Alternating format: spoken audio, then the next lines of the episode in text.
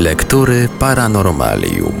Dziś w Radiu Paranormalium zajrzymy do pozycji o bardzo ciekawym tytule Księga Tajemnic i Rzeczy Niezwykłych. Wyborem i opracowaniem historii, które znalazły się w tej książce, zajął się Thomas Decin. Ponad 60 różnych tajemnic i niezwykłości na prawie 300 stronach Księgi Tajemnic i Rzeczy Niezwykłych, którą w Radiu Paranormalium prezentujemy w odcinkach w całości. Skarb w studni. Jeśli pragniesz złota, prawdziwego złota, które chcesz wydobyć i stać się jego właścicielem, to Oak Island, wyspa dębów, może okazać się dla ciebie żyzną oazą. Jak przysłowiowy miraż na pustyni, złoto często jest ułudą, jednak na Oak Island znajduje się ono bez wątpienia.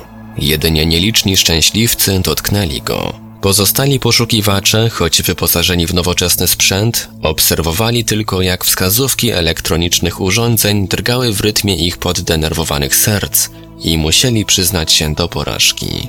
Skarb z Oak Island jest bowiem tak sprytnie ukryty, że obraca w niwecz wszelkie wysiłki wydobycia go od prawie 200 lat.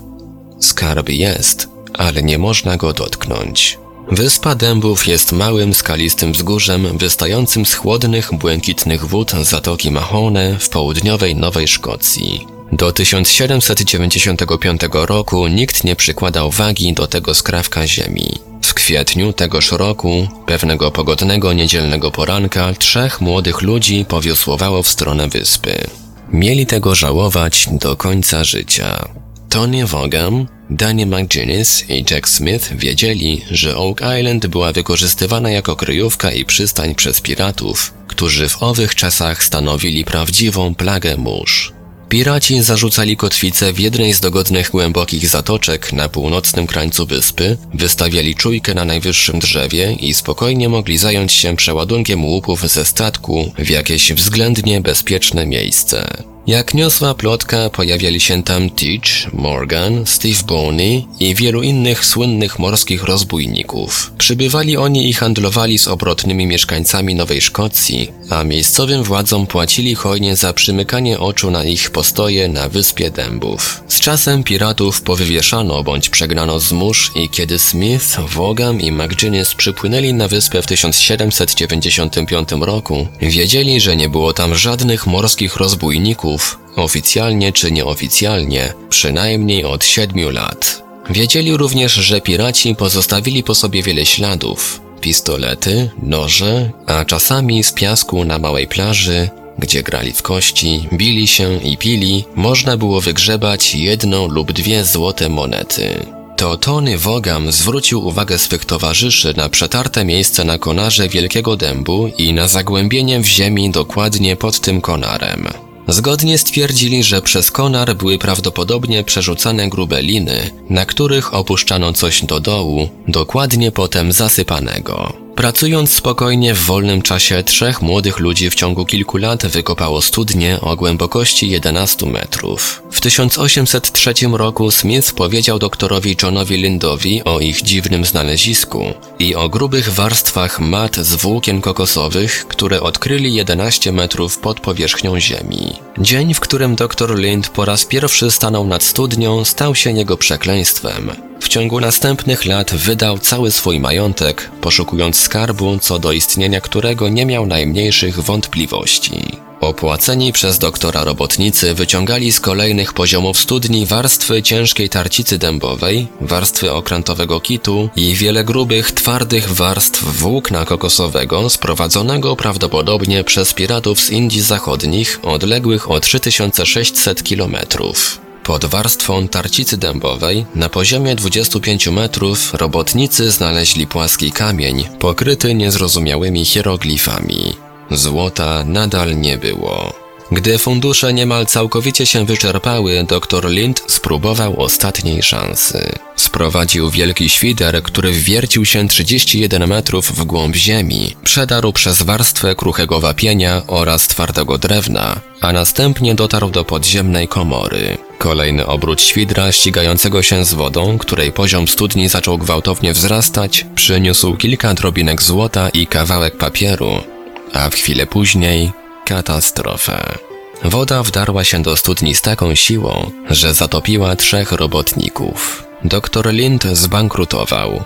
Niczego nie osiągnął, a poświęcił swój majątek i 9 lat życia, by udowodnić, że złoto znajdowało się w czymś w rodzaju piwnicy zbudowanej przez ludzi na głębokości około 30 metrów pod starym, naznaczonym dębem. Minęło 46 lat. Doktor Lind był w stanie spróbować swych sił ponownie. W epoce gorączki złota w 1840 roku stary i wyniszczony reumatyzmem zebrał niewielką grupę ludzi, którzy poparli go finansowo. Robotnicy ponownie otworzyli zawalony szyb, pogłębili go i dotarli do warstwy cementu. Świder przedarł się do tej samej komory, wydobył fragment złotego łańcucha i kiedy sukces wydawał się być na wyciągnięcie ręki, woda znów zalała szyb, niwecząc całe przedsięwzięcie. Inni poszukiwacze skarbów, w tym prezydent Stanów Zjednoczonych Franklin Delano Roosevelt, stracili tam mnóstwo czasu i pieniędzy.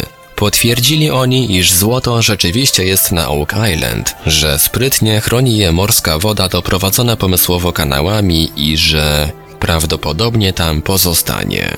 W 1957 roku inżynierowie stwierdzili, złoto na Oak Island jest w takim samym stopniu prawdziwe, co nieosiągalne. Nie zraziło to jednak poszukiwaczy. W 1959 roku Bon Restol zamieszkał na Oak Island, oczyścił 50-metrowy stary szyb i wykopał 8 8-metrowych dołów, by zakorkować kanały doprowadzające wodę. Zginął w 1965 roku wraz ze swym synem i dwoma robotnikami na skutek śmiertelnego zatrucia spalinami pompy wodnej podczas pracy w jednym z szybów. W tym samym roku skarbowi z Wyspy Dębów rzucił wyzwanie Robert Dunfield, geolog z Los Angeles, który sprowadził na wyspę 70-tonowy żuraw. Mimo podjęcia olbrzymiego wysiłku, musiał uznać się za pokonanego. W 1971 roku do wydobycia skarbu zawiązała się spółka Triton Alliance z kapitałem liczącym pół miliona dolarów. W wyniku prac z jamy wydobyto kamienne serce, w którym naukowcy ze Smithsonian Institute w Waszyngtonie rozpoznali znak piratów umieszczany przez nich u wejścia do schowków zwanych pirackimi bankami. Do jamy spuszczono także kamerę telewizyjną, która zarejestrowała obraz jakiejś pieczary, w niej trzy skrzynie i pływającą w wodzie rękę ludzką. Ale na tym sukcesy Triton Alliance właściwie się zakończyły. Dziś, w 1990 roku, Jama Skarbów, dzieło jakiegoś nieznanego genialnego inżyniera sprzed wieków, ciągle pozostaje niezdobyta, zaś zagadka, kto i co w niej ukrył, jest nadal niewyjaśniona. A dziś w internecie funkcjonuje strona internetowa zatytułowana Oak Island Treasure, na której można znaleźć informacje na temat wyspy i przechowywanego na niej skarbu, a także zdjęcia i filmy.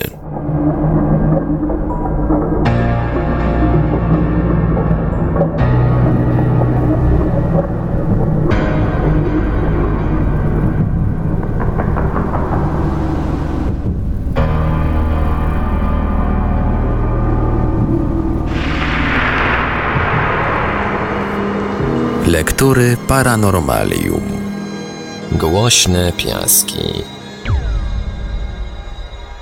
Są takie miejsca na Ziemi, gdzie zwykły piasek ma prawie magiczne, muzyczne właściwości. O piaskach buczących, ryczących, szczekających, piszczących i świszczących mówi się w mrocznych legendach, podaniach ludowych i opowieściach wędrowców od ponad 1500 lat. Najwcześniejsze wzmianki znaleziono w kronikach Chin i Środkowego Wschodu. Marco Polo opisuje, jak zetknął się z tym zjawiskiem podczas podróży przez pustynię Gobi. Charles Darwin wspomina o nim pisząc o podróży po Chile. Pojawia się ono także w twórczości Henry'ego Davida Thoreau. Legendy bardziej działające na wyobraźnię mówią o pieśni pustyni, o jękach bóstw w podziemiach wśród nocnej ciszy, o magicznych zaklęciach duchów o obiciu w bębny w podziemnych grotach lub o głosach dzwonów zasypanego przez piachy klasztoru.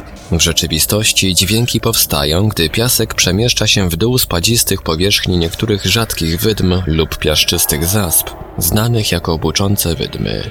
Brytyjski fizyk Henry Bagnold dwukrotnie doświadczył tego osobiście w południowo-zachodnim Egipcie. Zdarzyło się to cichą, spokojną nocą. Nagle wibrujące buczenie było tak głośne, że musiałem krzyczeć, aby usłyszał mnie mój towarzysz. Wkrótce potem odezwały się inne dźwięki i do pierwszych odgłosów dołączyły one swą muzykę na tak podobną nutę, że wyraźnie wyczuwalny był powolny takt. Ten przedziwny chór trwał przez około pięć minut, po czym ponownie nastała cisza i ziemia przestała drżeć. Optycznie nie można odróżnić wydm piasku buczącego od wydm zwykłego piasku.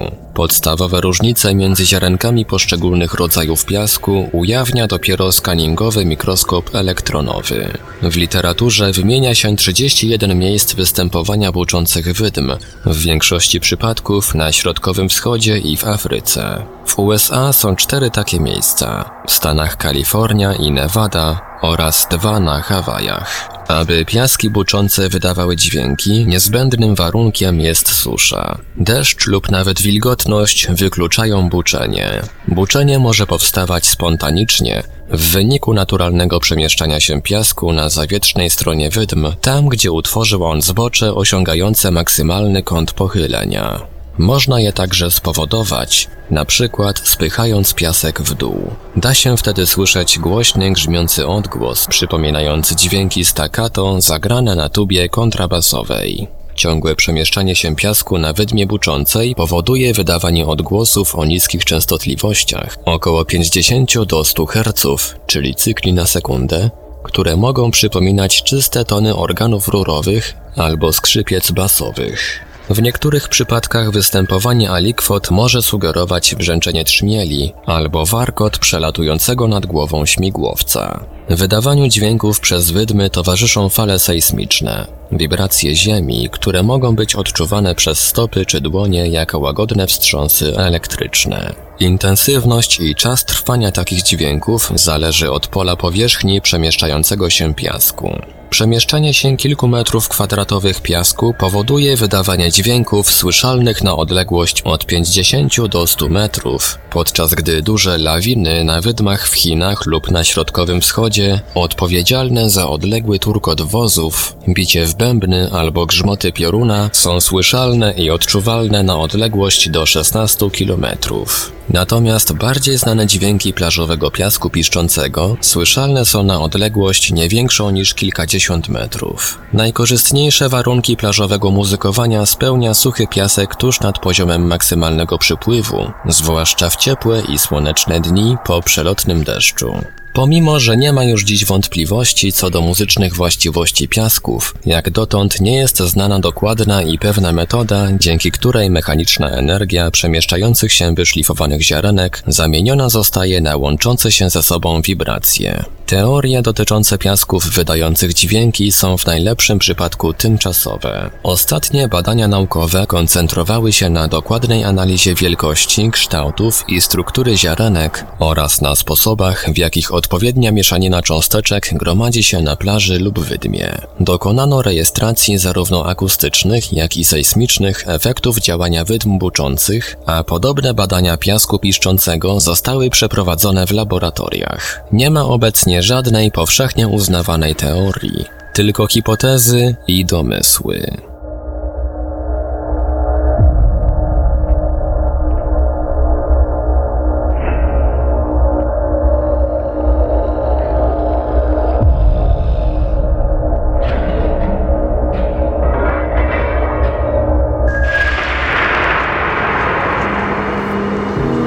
Lektury Paranormalium.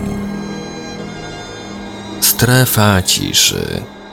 Meksyk jest krajem tajemnic, zaś jedną z najbardziej intrygujących zagadek tego kraju jest strefa ciszy, nazwana tak z powodu zaniku transmisji radiowych w tym rejonie. Strefa ciszy znajduje się na południe od miasta Jimenez. Otoczona jest przez stany Chihuahua, Durango i Coahuila. Dokładnie leży na 23 stopniu 40 minucie szerokości i 103 stopniu 45 minucie długości geograficznej. Rozciąga się na 22 km na północ i około 300 km na południowy zachód od miasta Chihuahua. Oprócz ciszy radiowej w strefie tej występują także inne niezwykłe zjawiska, które spowodowały ogromne zainteresowanie mieszkańców Meksyku i zagranicznych naukowców. Wszystko zaczęło się na początku lipca 1970 roku w bazie nuklearnej w stanie Utah, gdzie odbywały się przygotowania do realizacji ważnego projektu. Rakieta Athena z głowicą nuklearną została wystrzelona o świcie 11 lipca 1970 roku. Zaprogramowany tor pocisku miał zaprowadzić rakietę na teren White Sands w Nowym Meksyku w godzinę po wystrzeleniu. Zgubiono jednak ślad rakiety, która nie dotarła do miejsca swojego przeznaczenia. Po wielu skrupulatnych badaniach stwierdzono, że rakieta musiała spaść w rejonie na północ od miasta Gomez Palacio w stanie Durango w Meksyku. Przez wiele tygodni armia robotników przeczesywała każdy metr tego pustynnego rejonu. 2 sierpnia 1970 roku rakieta została znaleziona wewnątrz krateru koło miasta Keballos w stanie Durango. Dzięki grupie amerykańskich techników szczątki rakiety Athena zostały usunięte. Nie rozwiązano jednak głównego problemu. Ciągle bowiem nie znano odpowiedzi na pytanie, Dlaczego rakieta zboczyła z kursu? Dlaczego poleciała i spadła dokładnie w strefie ciszy? Czy nie jest podejrzane, że amerykańska technologia umożliwiająca dotarcie człowieka na Księżyc na odległość 400 tysięcy kilometrów pozwoliła rakiecie zboczyć z kursu o 1200 kilometrów? Czy był to niemożliwy do przewidzenia błąd, czy też kryje się za tym coś innego? Przypadek rakiety Athena jest być może jeszcze jednym z niezliczonej ilości dziwnych zjawisk, które zdarzają się w tej strefie. W każdym razie owo wydarzenie na nowo rozbudziło zainteresowanie tajemnicami tego rejonu. Pojawiają się tu jakieś światła o wielkiej intensywności w środku nocy, występuje wyjątkowa akumulacja meteorytów, przerwy w przekazywaniu fal radiowych, fantastyczne mutacje fauny i flory. Siedem lat wcześniej Harry Augustus de la Pena, inżynier metalurg i chemik w jednej osobie, przebywał w tym rejonie przeprowadzając badania w poszukiwaniu złóż ropy, kiedy jego radio przestało odbierać stację z. Po przejechaniu pewnej odległości transmisja znów się pojawiła, jak gdyby nic się nie stało. Zaintrygowany de la Pena zorganizował ekspedycję. Wziął w niej udział również inny naukowiec, dr Louis Meda, szef Wydziału Antropologii w Centrum Kulturowym w La Laguna. Wyposażeni w silny odbiornik udali się do tego rejonu i zjawisko zaniku fal wystąpiło ponownie. Odbiornik milczał. Hipoteza de la Penne była następująca. Zanik fal jest spowodowany olbrzymią koncentracją magnetycznego żelaza pod ziemią, które wytwarza coś na podobieństwo wiru magnetycznego. Teoria ta nie została potwierdzona. Współwystępowanie innych zjawisk skomplikowało tylko tajemnicę. Badania wykazały, że pewne okazy fauny i flory z tego rejonu różnią się całkowicie od swoich odpowiedników z sąsiednich rejonów. Tych różnic również nie potrafiono wyjaśnić. Zaobserwowano, że żółwie z terenu Keballos mają na skorupach wzór trójkąta, w przeciwieństwie do normalnego wzoru, jakim jest nieregularny pięciokąt i sześciokąt. Krocionogi z tego rejonu mają purpurową pigmentację, różnią się od normalnych okazów. Także flora wykazywała podobne mutacje. Badacze stwierdzili, że takie zjawiska występują w tym rejonie nader często. W wyniku badań przeprowadzonych na Uniwersytecie Kalifornijskim żółwie z Keballos zakwalifikowano jako nowy gatunek. Dalsze badania odkryły jednak coś nieprawdopodobnego. Gdy nowy gatunek Skeballos rozmnożył się poza strefą ciszy, potomstwo odzyskało swój normalny wzór na skorupie. Badacze wysunęli teorię, że mutacje spowodowane są wysokim poziomem energii w tym rejonie, ale nikt nie mógł zgodzić się co do źródła tej energii. Czy pochodziła z wnętrza Ziemi, czy z przestrzeni kosmicznej. De la Pena przychylał się do opinii, że było to spowodowane wpływem promieniowania kosmicznego. Wkrótce kolejne, coraz bardziej zadziwiające zagadki zaczęły zaskakiwać naukowców. W strefie ciszy występują kawałki czarnych skał z bardzo błyszczącą teksturą. Miejscowi nazywają te skały Guijolas. Analizy laboratoryjne wykazały, że Guijolas zawierają wiele minerałów metalicznych. Stwierdzono również, że te dziwne skały pochodzą z przestrzeni kosmicznej. Nie było na nich pyłu, nie były zakopane lub osadzone w gruncie, po prostu leżały na ziemi. Ustalono także, że strefa ciszy jest czymś w rodzaju otwartych drzwi do przestrzeni kosmicznej. W rejonie tym występuje wyjątkowa obfitość meteorytów. Niektóre z nich są szczególnie interesujące. Jeden z meteorytów spadł na miasto Allende 8 lutego 1969 roku. Badania przeprowadzone przez amerykańskich naukowców pozwoliły ustalić, że materia, z której był on zbudowany, była najstarszą ze wszystkich, które kiedykolwiek znaleziono lub o których wiedziano, że istnieje we wszechświecie. W innym przypadku napotkano na powierzchni meteorytu tak dziwne figury, że aż chciałoby się powiedzieć, iż nie mogły powstać w sposób naturalny. W czasie, gdy przeprowadzano te wszystkie badania, amerykańscy meteorolodzy z przylądka Kennedy'ego zauważyli w kosmosie meteor. Meteor zbliżał się szybko do Ziemi i najwyraźniej był na linii kolizji z sondą kosmiczną Mariner. Tuż przed kolizją meteor jakby przepuścił sondę, a później podjął znów swój kurs w kierunku Ziemi. Następnie wszedł na orbitę okołoziemską i kiedy dotarł nad strefę ciszy, spadł, czy też wylądował.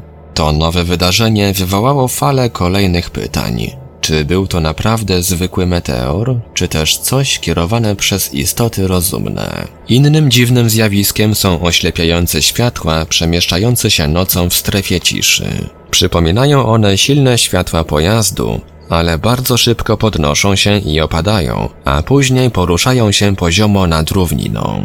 Niektórzy obserwatorzy brali je za światła potężnego pojazdu robiącego nocne wycieczki, ale nikt nigdy nie znalazł żadnych śladów. Starzy mieszkańcy mówią, że światła należą do wozu zwanego bandwagon. Jest to legenda opowiadana od wielu pokoleń. Mówi ona o dyliżansie z dawnych czasów, który przejeżdżał przez wszystkie miasteczka tego regionu. Według legendy, bandwagon wraca z zaświatów, aby nawiedzać okolice, przez które jeździł. Teoria de la Peny odnośnie owych świateł brzmi następująco. Światła są skutkiem tego, iż miliony lat temu obszar ten był oceanem, zaś później jeziorem. Jezioro Miran. Istnieje więc możliwość występowania dużych koncentracji siarki i fosforu, które w połączeniu z dużym natężeniem pola magnetycznego mogą wytworzyć luminescencję opisywaną przez wiele osób. Dr W. Richard Downs z NASA jest przekonany, że zjawiska te spowodowane są powstawaniem na skutek obrotu Ziemi elektronicznych i magnetycznych wirów w pewnych rejonach naszej planety. Jeden z takich obszarów ma znajdować się między 26 a 20 stopniem szerokości geograficznej. Strefa ciszy leży między tymi równoleżnikami. Podczas orbitalnego ruchu Ziemi wir z Keballo działa jak pompa ssąca, chwytająca ciała niebieskie znajdujące się w jej bliskości. Wnętrze wiru może być podobne do tunelu umożliwiającego bezpośrednie wejście promieniowaniu kosmicznemu, które, jak się przypuszcza, jest przyczyną zadziwiających mutacji w strefie ciszy. Niektórzy ludzie wierzą, że rejon wokół Keballo jest portem pozaziemskich statków kosmicznych, najbliższym dojściem do naszej planety dla obcych astronautów. Wielu pyta, czy różnokolorowe światła widziane w strefie ciszy są naprawdę naturalnym zjawiskiem. A może pochodzą ze statków kosmicznych, które przechodzą przez magnetyczny tunel? Jakakolwiek byłaby prawda, Zagadki strefy ciszy czekają na kogoś, kto w bezsporny sposób potrafi je wyjaśnić.